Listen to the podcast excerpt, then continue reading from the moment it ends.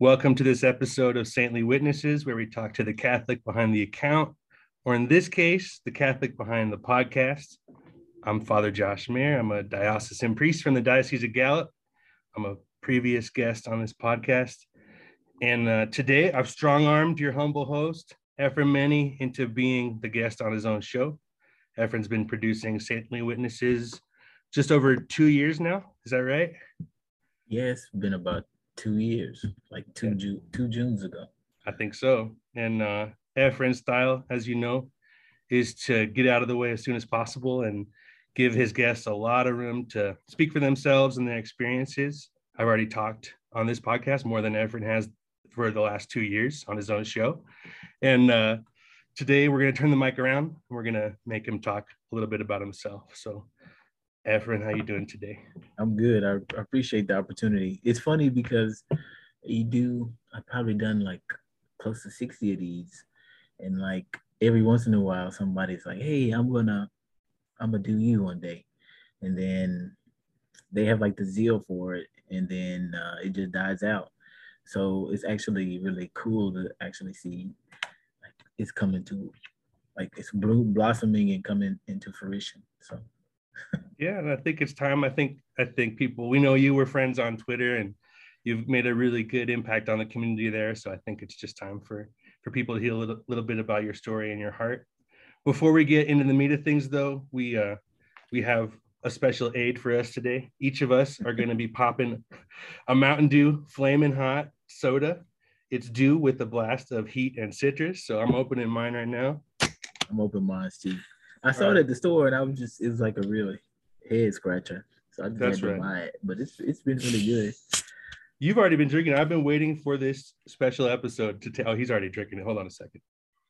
Ooh. That's probably the best thing I've ever, ever tasted. All right. It's funny because this teacher on my campus, like before the school year ended, I said, I'm gonna do this prank. I didn't think it was a prank. I just thought he was gonna genuinely drink it. And I poured him some in the cup and I walked away. And then he sent a message in like the Teams chat or whatever, and he was like, "This soda's disgusting." and then the well, kids were like, "I want some, I want some." Yeah, he's wrong. It's incredible. I would. I just want to say before we get going, I was hoping it would be a lot more spicy. It seems a little mild to me, but maybe it'll kick in as it goes. Maybe we can get a Mountain Dew sponsorship for your show as well, based on based on this episode. All right, so let's begin. Uh, the first thing I just wanted to start with is this podcast. What moved you to start Saintly Witnesses? I think when I listen to Saintly Witnesses, I hear you, besides offering that space to your guests, your emphasis is on the saints and the tradition of the church, and also vocation, empowerment, social justice, the necessity of sacrificing yourself for others. These things seem to be things that are on your heart and the hearts of your guests. So, what moved you to get this going? And why did you start the podcast? Yeah, that's a big question. Um, so it's about two years ago. I was just scrolling the timeline on various social media sites, and I saw um, a person who was like a scientist. I, I want to say they were like an aero scientist or something like that, and they were Catholic, and um, that just really piqued my interest because like how did this person that's become a Catholic become uh, like a rocket scientist or something like that, space scientist? And you know, then it that branched off, and I was like, man, if you just can think about it, it's like everyday Catholics who have like really fascinating hobbies, careers, activities, professions, and they are Catholic, and they're probably making a big difference in some way uh, in their like vocation so uh, yeah, I decided to start it based on that one person I saw.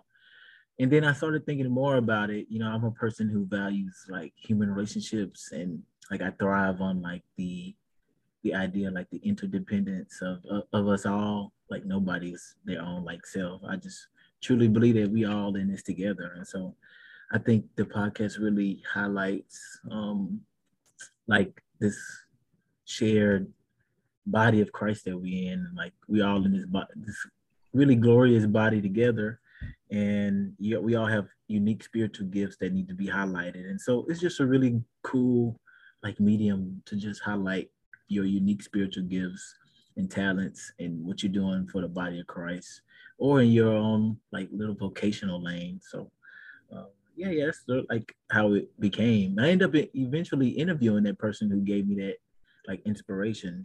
Um, the name escapes me, but uh, I did I did interview the person, which was a really good episode too. Uh, yeah, so that's it. I think that's a I think that's a healing approach that you're taking just because we're in a the general vibe in the world and on the internet and in our country today just factions up really easy and and we find uh like our community based on who we're against in a lot of ways but what's the what's the solution for that is like really focusing on that community of the body of christ that inter- interdependence which is kind of a not not like a traditional uh american ideal. Like we're like i'm an independent man. I made myself. I pull myself up by my own bootstraps. And just that stuff's just not true. And uh in the community of the body of christ we realize that like the, the salvation of others is really important for me because we're all in this together and uh so i just appreciate that that mode that of attack that you're taking on this podcast to to just have that relationship with others and just bring them to light and something as small as that can be can be just really healing for all of us you mentioned that so you, you saw this uh, this astrophysicist or whatever who was Catholic, and that really piqued your interest. Um, I, if I'm not mistaken, you haven't always been Catholic. Is that right? No, I've only been Catholic like three since 20 Easter Vigil 2018. Oh, like four years. Oh, coming up, yeah, four, a little bit over four. So, uh, as a as a zealous baby Catholic, maybe tell us a little bit about your uh, just the story of your your faith life and how you how you have that what your relationship with Jesus is like and how that led you to the Catholic Church. Yeah, so um early on, like my mom, we grew up like in a, a very irreligious, non-religious household. Uh, my mom wasn't like a practicing Christian or, or anything like that. Um, I think my mom grew up. Uh, my mom is like she she was born in like 1960, so she just saw like a lot of uh, just my personal opinion like she saw like a lot of different like social movements like the black power movement feminist movement um, sexual revolution just all these different eras like growing up and even into the 70s and i believe that just really like influenced her like worldview on how to see religion how she sees religion um, so yeah, we we really grew up in like a non-religious household. And I can even remember a couple years ago, my mom told me, like, she didn't raise us in religion because she wanted us to find it ourselves. And so uh yeah, that was really like startling me here a couple of years ago from my mom. But my mom's um so my mom is like one of seven and like four of her siblings are like really, really um devout Christians. Like they are involved, they are like first ladies deacons' wives. They are like involved in the church or whatever. And so I can remember spending time with them in the summer, like preschool, going into like fourth grade, elementary age, going to their house in the summertime and whatnot. And we would go to church on Sundays. Um, but it was never anything that really just stuck. For me, church then was just more like a recreational activity. Like the church was the place for the summer camp and the swimming pool. Mm-hmm and uh, all that good stuff. Um, so yeah, that lasted from about like five to like 14. And then I can remember in like um, middle school, one of my good friends, his stepdad had like a little Bible study in his home with his children. And he was my best friend. And so I remember just stumbling upon it one day. And he invited me to come over. And um, like they had like a round table, like a real live round table and I would just come and sit and kick it and listen to like their family Bible study because it was like he was like my friend was like one to five, so he had a big family and they would just sit at the table and listen to his stepdad talk. Uh, so that was like a good little early seed that started to pique my interest for myself. But what really brought it into like, I guess, existence for me was like high school age in like 2006, um, seven, eight in that time, my my brother that's closest in age with me, because uh, I'm one of four, the brother that's closest in age with me, he started getting a lot of criminal behavior. Started to rack up uh, felony records and all this other stuff. And I think it was like established in my family that I was going to go on that trajectory. And so, like, all my mom's siblings were like, yeah, you need to come stay with us. And you should come do this and like we want you to not follow that pathway and it was sort of like this secrecy in the family but it was blatant secrecy kind of that like they were thinking that something was going to happen to me or i was going to follow his footsteps and so i remember just taking like the initiative like hey i got to do something differently to like stand out to make them see that i don't want to follow my brother's footsteps even though i love him but that's just not my my path in life right now and so one of the things that I did was um, start to go to my uncle's church, uh, and my aunt and uncle's church. And my uncle's like the pastor of the church for like 40 plus years, and she's the first lady. And so my cousin, um, she used to drive us. She used to drive me and her used to drive to that church every Sunday. And, you know, I used to just make my little rounds with the family, and they would just see me constantly like happy and like you know engaging with them and not like living up to that image of my brother. And so I did that for about three to four years. And I, but I truly believe like at the time, you know, God was like um, conforming my heart, transforming it, giving me grace. And then I graduated high school in 2009 and I had to go to college. And I was like, I can't keep, I need to make the faith my own. And so I just can't keep, I think now that I have a good understanding of it, I need to make it my own. And so I started going to church on my own in college.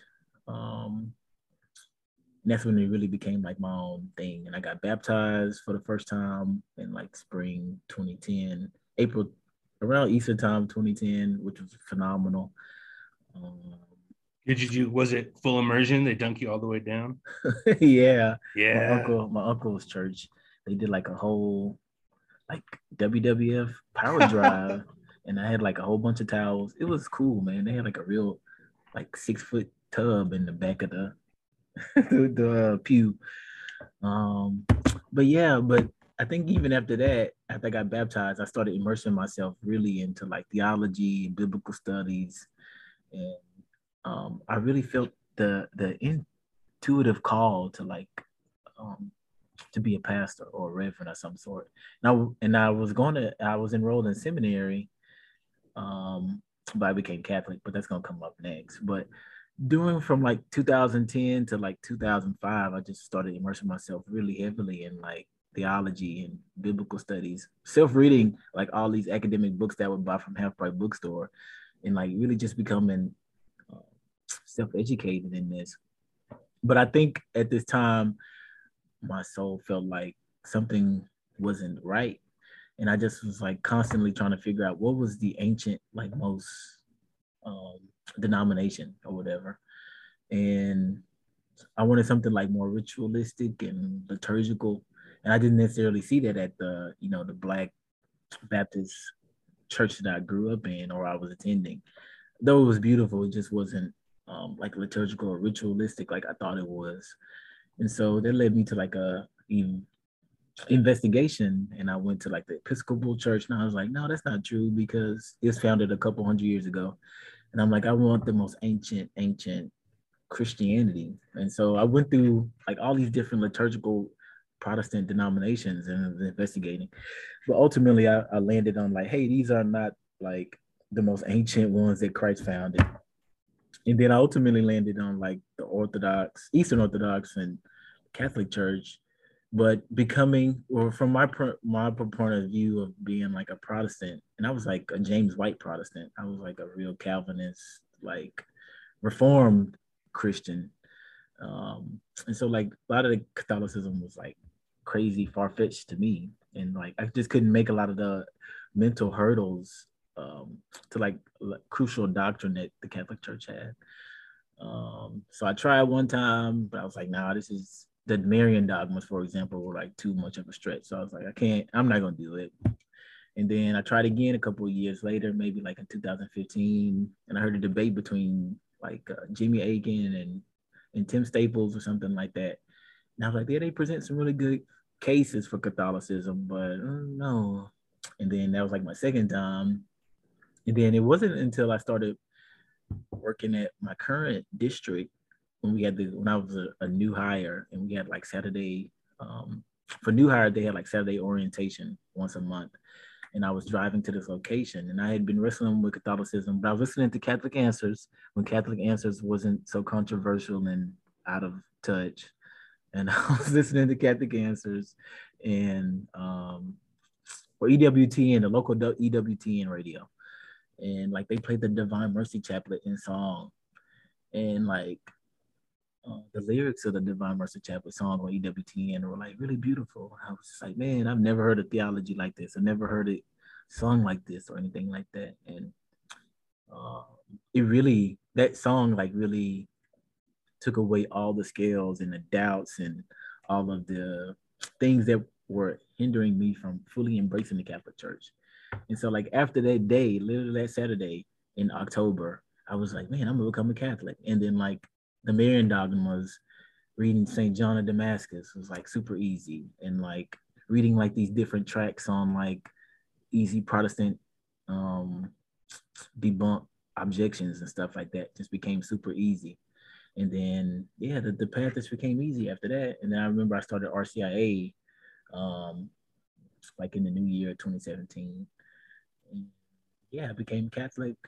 I went to like two different RCIA programs, but I really was I really think I was self-educated in RCIA and I really shouldn't have went, but I mean I was humble about it and then like beat the the the faith directors or anything like that. I just went through the process from two different churches, transferred from one church to different church, and just took a little humble approach and just sat in the back. Even though I really feel like I should have like been Easter Vigil, like soup ASAP or private, like confirmed or something. But yeah, then I got baptized in Easter Vigil 2018, and that was good. Um, but yeah, yeah, yeah. I didn't. T- I did not touch on the fact that my wife and I had conflict about me entering the Catholic Church, um, but that'll come up, I'm sure, later on when I talk about the beauty of the the sacrament of matrimony.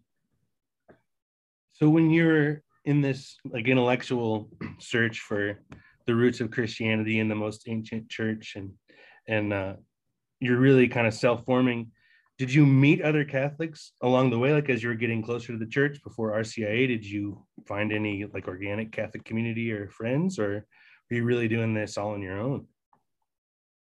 That's a good question. And my first um like teaching job, like straight out of college in 2013, because I graduated in 2013. My first teaching job, there was a woman there who was like super ecumenical and interreligious, but she was a Christian. I think she was like a Methodist. And I didn't have a card then. So when we had to meet at, when all the teachers had to meet up, like at the headquarters or something like that, we would, me and this woman would commute together. And I remember just talking to her, and she gave me a book on like Catholic answers to fundamentalist objections. and I was like, wow, I, I didn't pay attention to the books. I thought she was like trying to convert me or nothing like that. But like later on in my process, like four or five years later, um, that book ended up becoming like super handy because like everything that I ever thought about Catholicism or like all the reform theology objections, they were like rooted in Luther and Calvin and all those other contemporary people at the time. They were like debunked with like clear um, scriptural magisterial evidence uh, and like early church evidence too. So that book that that person gave me in 2013 was really like the um, the foundation. I think I just didn't know it, and then uh, I don't think I ever met any Catholics until I became working at my current job. During that orientation phase when I first got hired, there was another guy in like my cohort who was also like a, a profound like devout Catholic.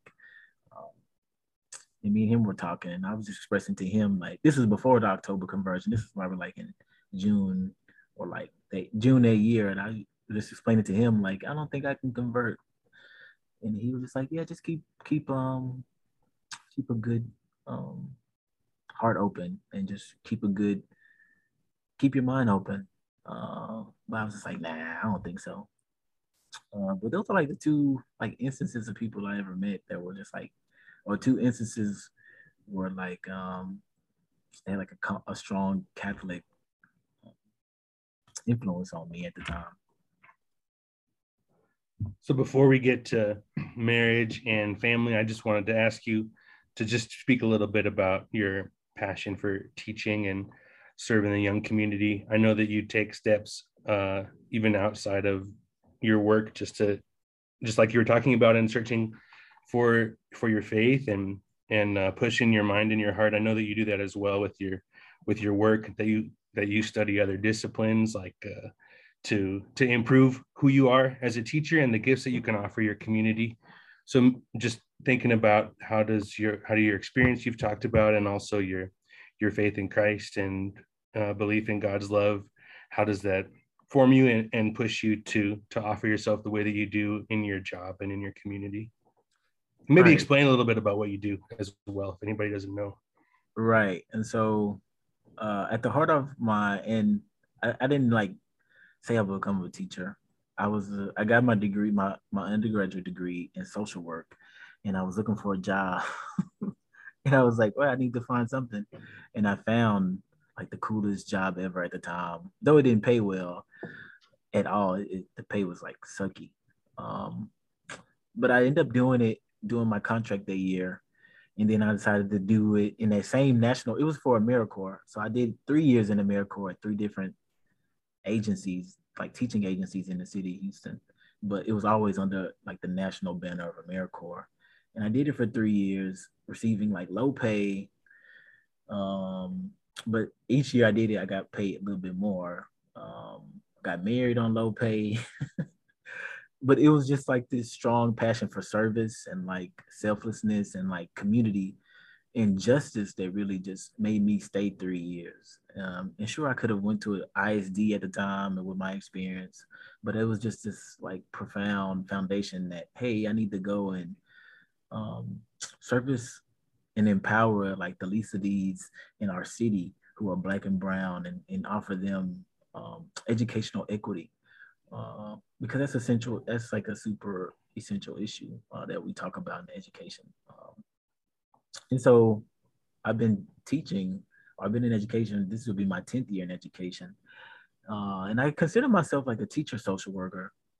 I mean, I have my degree in social work and I'm almost finished with my current degree in social work. So, and I want to get my doctorate in social work.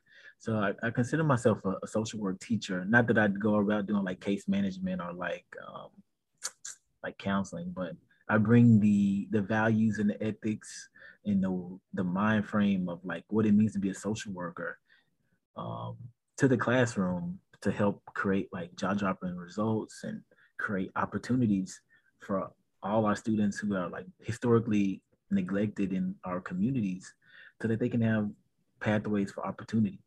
Um, so I'm always going to be educator. I think I'm always committed to like the education at the heart education is like the dignity of like the person.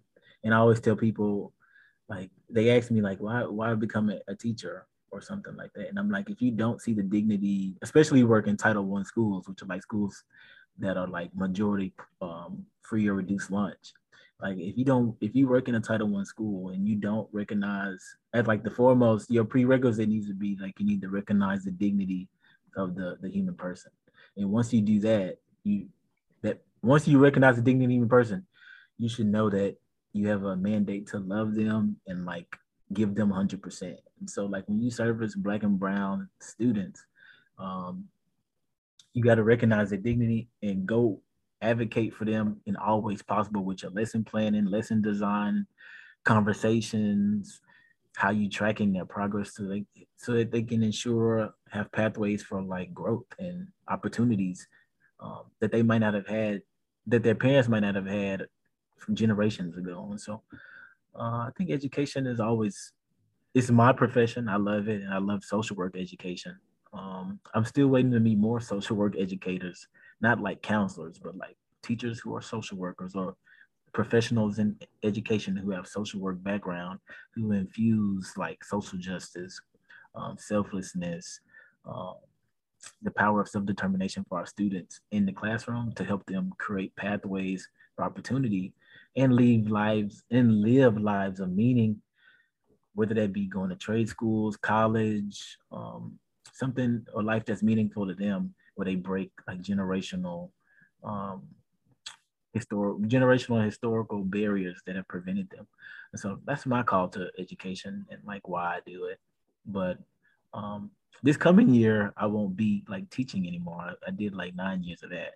This year, I work behind the scenes to ensure that our learning programs at our current school are inclusive and are meeting the needs of like all our special populations, such as emerging bilingual students, students with dyslexia, students who have IEPs mandated by the federal government, uh, tracking their progress, making sure that teachers across all contents are providing necessary accommodations, content language supports, and just everything that they need in order to successfully um, grow and go to the next grade level, and ultimately so that they can be college ready. Um, yeah, we do a big disservice if a student comes in barely speaking um, English and they still remain speaking English, barely speaking English when they graduate. Like we have to truly meet the kid where they at and design our lessons in a culturally sensitive way. Uh, so that's what that's my job now, and it's a really good position. I think it's a, a key leadership position to help those. So you have this concept in your head that you mentioned to me last time we talked too, just about this, this social work, this social worker teacher, and it's a teacher that's informed by all these other values. And for me, it's just really impressive, as I mentioned earlier when I was asking you the question about this, just that you're always seeking to improve yourself in these other areas and these other disciplines, but for the sake of what you're really focused on, not to get distracted by by all the different things you could do, but just to build up uh, the core of who you are and what you're offering.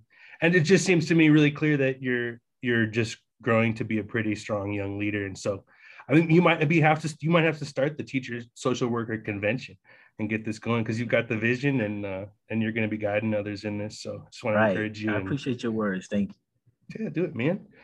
All right. So um, you even you know it's clear that your passion for for young people in the communities that you serve and uh, and and teaching and and justice is a is a calling for you. And uh, and so obviously is to be a husband and a father. And so as we're talking about um, your your life and your faith and your vocation let's uh, ask you a little bit just about you i'd mentioned before maybe some conflict uh, with your with your wife as far as those very important decisions about uh, religion. And so i don't know you also mentioned americorps and and uh, being a, a poor young husband. So maybe tell me tell us a little bit about uh, how you how you met your wife and and uh, your your your experience as a husband and a father. Yeah so my wife and i we both attended um, texas southern university. And uh, my sophomore year texas southern university my, my wife was like the editor-in-chief of the publications department because she has like a journalism background and communications background. And so my sophomore year, like that August, I bought like a cool looking, like fancy DSLR camera. And I was like, hey, I want to volunteer to be a photographer. Like, I want to put it to use. And that's how I first met my wife. And from college, you know, we we had like a small relationship. I just thought she was like super bossy and like me, because like she was the boss, and like I was this flunky. I was like a flunky photographer who was just trying to like be like Peter Parker and take photos. Um, I think we at, at one point in our college life, I think we tried to date and talk, but I wasn't really um, committed. Like I was kind of like I just wasn't committed at all. And my wife used to constantly ask me, "What do you want? What do you want?" Well, she was my girlfriend then, or she was just a, a, a front coworker then. She was like, "Parker, what do you want, Parker?" and I was just like, "I don't know. I'm just like, um, just I just want to talk." but obviously she didn't want that, and so we stopped talking. And um, but I didn't ever like do anything bad. Like I didn't do anything like hurtful or anything. We just stopped talking. And then when I was first teaching, like that was like in October. Um, I was walking home. Like I taught night classes that night too. Uh, I taught night classes and morning classes to like refugees and asylum seekers and, and migrants um, in Houston. And I was walking home one night. It's like waiting for the bus, like at nine o'clock on the south side. And I was checking my email and I got an email from my wife and she was like, Are you ever gonna talk to me again? This is like two or three years later. And I was like, Wow. But just keep in mind this, and I forgot to say this, but keep in mind, like just three days before, I had prayed to God. Like I feel like I was on a, a right spiritual path. I didn't touch on this in like the conversion part, but I had went through like a, a profound spiritual conversion before I graduated college, and then from that point, I was just like on a good, like invigorating path. Um, yeah, I was like on a strong path, and I prayed to God. I was like, yeah, I'm on a cool path. Can you please help me with like a person in my life? And like three days later, or a day later or so, like she came out of nowhere, and I was like, see, God's promises right there. God's God's promises for my wife. Um, so when I think about marriage, it's like it's just like my wife is like the epitome of God's promises. Like um like me having that prayer and like us rooting our relationship in that prayer is a reflection of God's promises. And we've been married, celebrating like seven years last month. And something that's been always consistent that I've seen in the sacrament of matrimony is just God's promises coming true and they're faithful all every single time. Uh, like he said he would take care of us. He constantly take care of all the needs and our whole well-being in our family um, he always gives us empowerment to persevere. Um, he gives us so much comfort, me and my wife. Um, so when I overall, like when I like I said, when I see my wife, I just see God's promises in action. Um, and through that promise, just like the Old Testament, New Testament promise of uh, a Savior, uh, we have two children. Um, and I think parenthood is cool because it's like you get to participate in God's attributes of like being a creator. Like we created me and my wife, we created these two children in our image, sorta, and and um yeah, they, they've been really a good blessing to see. And I think one of the things that we look forward to is just having opportunities to instill within them like a sense of identity, faith, service, love, selflessness, um, and like mirror what it means to like have a healthy marriage to them so that they can go off and potentially do the same. Uh, and my wife, and then I know a lot of times in Catholic circles, it's about did your wife convert to the Catholic Church? Yes, my wife converted to the Catholic Church, but when we got married initially, or when I went through my conversion phase, my wife disagreed because she had moved from her old church to my church community, and then it was like, well, you're moving from yeah. a church community that I came to you with. Now you're about to move to another church community. It's just like confusion. But ultimately, she heard my concerns and like she was supportive. And she ended up going to mass with me for like a long time. I mean, we used to we used to go to Saturday vigil, and then we would go to like the non-denominational service, and uh, on Sunday, and we did that for like a while. I had no problem with that. And then it was one point my wife just said, Hey, I'm gonna start coming to mass full time and not go to the non-denominational service. Then that was really good. And my whole prayer then was just help me live and model the faith in a loving way and don't try to be like a pushover or like chauvinist or like say anything that'll let's let me be authentically me, basically. And we did that for a while. And then I think my wife was like, Hey, I think I kind of want to be Catholic. I'm not sure, but I think and she went through RCIA And I told her if she ever went through RCIA I would be there with her side by side every session. And I literally went to every session RCIA. Uh, I was more so like a teacher kind of. I was just giving knowledge, but I went to RCIA with her. That was like my third time in RCIA, and uh, yeah, it was good to see her confirmed August 2020, like during the pandemic. Uh, August 2020 yeah, August 2020. So yeah. yeah, she came, she became a Catholic, and Saint Josephine Bakhita was her patron nice. saint.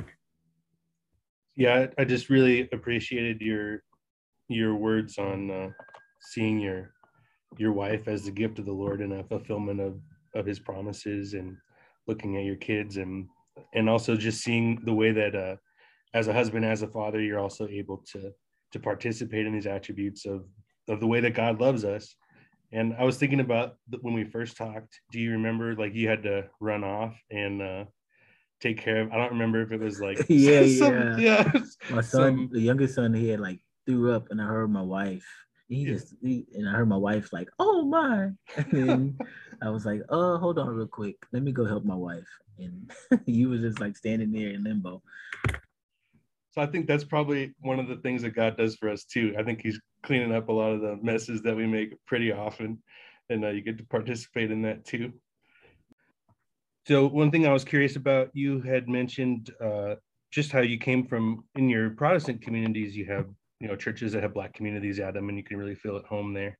And then it just sounded like in your in your search for uh, the church that the Lord was calling you to, you had to leave a lot of that behind, at least in your worshiping community. So I have been wondering, what are the things that are really challenging about being a Black Catholic in your experience? And then what's really awesome about being a Black Catholic?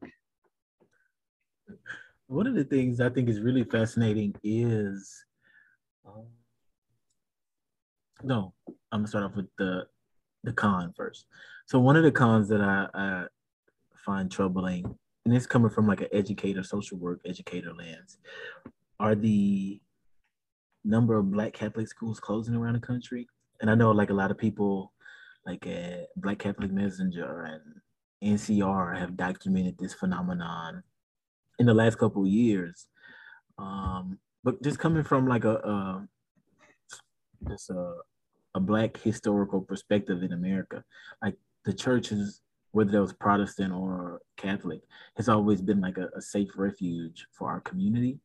And when all else failed, you know, we could always return to our church and hear our needs being met. And so to see, then we have these schools being developed, and you know, a lot of these schools have history within the community, and many people have significant ties to them, and they're just pillars of like educational goodness and uh, creating opportunity in the community. And to see these type of institutions be closed really create like a sense of abandonment for many uh, blacks in uh, in the in their community because this was a place that they looked to or this is a place that their grandma they went to school to, or parents went to school and now it's closed and I just don't I don't hear enough like at the di- at the archdiocese level I haven't really heard much more than just oh it's just money, a money issue. But I think it's more of about a, a equity issue too, equity, educational equity issue, and making sure that um, students who do, who students who want education have a right to the education. And um, I just think Black Catholic schools in our community are extremely important, and to see them closed is, uh, you know, a sad turn of events in the last couple of years. Um, but I did see that they were opening a new Catholic school. I saw on Black Catholic Messenger yesterday that they were opening up a school in Houston. So that was really encouraging, like a STEM magnet program or something like that. So that was cool. Um, but one of the things that's been really fa- fascinating and good about being a black black Catholic in the community that I've established virtually and like here in the Archdiocese of Houston is just the amount of fellowship. Um, like I have a religious sister in Houston who I met email from time to time who's really cool. And we both provide empowerment and like perspective on whatever. Um, then some of the black priests that are like Josephites um, have been really helpful. Um, uh, and then like the online community, uh, I can think about there's so many people who have been like really nice and like provided resources and just provided like and again going back to what i said earlier i'm a person who thrives on human relationships and so just being able to just reach out behind the scenes or behind the timeline or whatever the feed and just shoot a message to somebody and just say hey how you doing has been really good um like one notable person who has been like a really good family friend is um lydia ocasio Stoutenburg and she was like the first person I ever interviewed on this program. But two and a half years later, two kids later, you know, she's like a trusted family friend. Like she's she's my wife's friend. Like her and my wife are like really good friends. She provides like perspective regarding academics, um, education, professional stuff, research, um, like research opportunities and stuff that I'm interested in because she's like a PhD person. So like um, she's like a really good trusted family friend to us. Like if she lived next door to us, even though she lives like halfway around across the country, if she was next door to us, like that's the kind of relationship that she had. I'm like, we can go get some sugar or something from her house. Uh, but yeah, I just really appreciate the fellowship, and there's many other people I can name off too who are really great. Um, yeah, the fellowship has really been rewarding. You said that your wife's confirmation saint was Josephine Bakhita, and his podcast is called Saintly Witnesses. For so it's time for me to ask you about favorite saint or favorite saints. Uh, just some saints you want to shout out and why and the impact they've made on you. Yeah, yeah. I know you mentioned um, yours, or I don't know if you mentioned it, or you did mention it about Blessed Stanley Rother. Oh yeah, I like Blessed Stanley Rother because um, he fought or he provided access to like an obscure people. He provided the gospel and the mass, and he provided the church to them, and he elevated their like culture and identity into like the sacred mysteries. And so, Blessed Stanley Rother is is always a good person, in my view. Um, another person uh, is Saint Peter Claver. I can remember when I was becoming Catholic, when I had made the the plunge to say yes to Catholicism, I was trying to search for like a saint who appealed to me. And I can remember reading, I have this like 365 day saint book or something like that. It gives like a pretty like page bio of the saint. And I stumbled across Saint Peter Claver and I was like, wow, this dude is like amazing. Um, and I guess like I understand the criticism around St. Peter Claver. Like, yeah, he didn't like advocate to break the system or, or like change the society.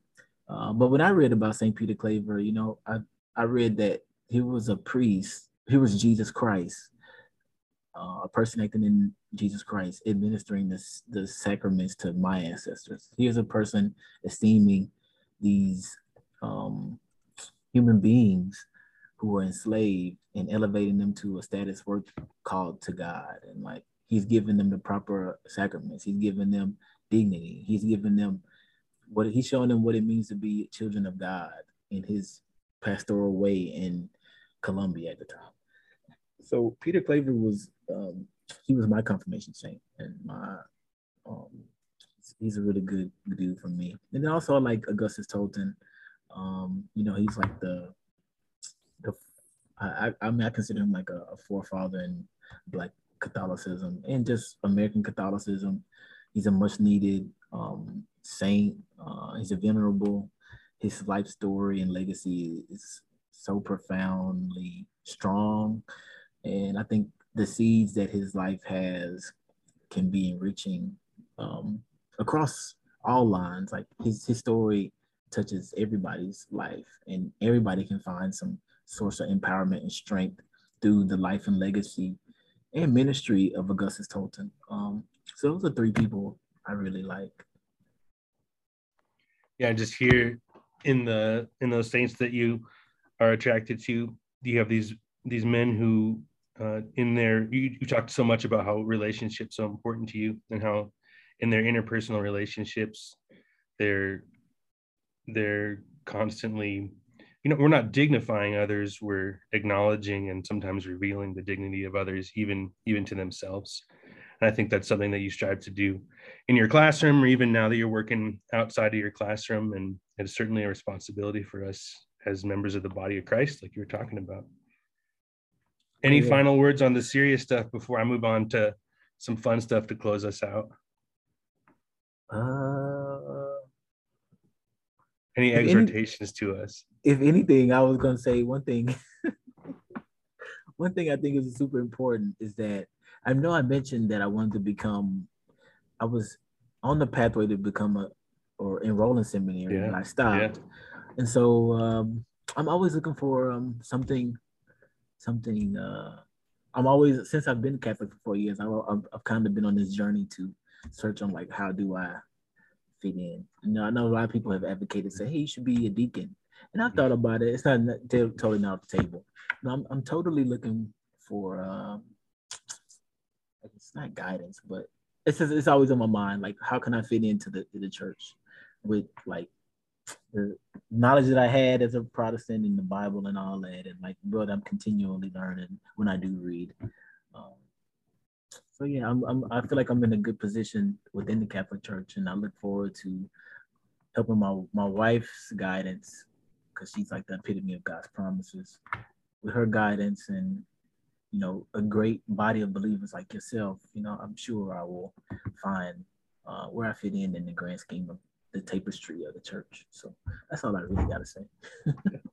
I think sometimes what is it? We you know we trust the Lord in the little things every day, and then every once in a while we see the fulfillment of the big promises.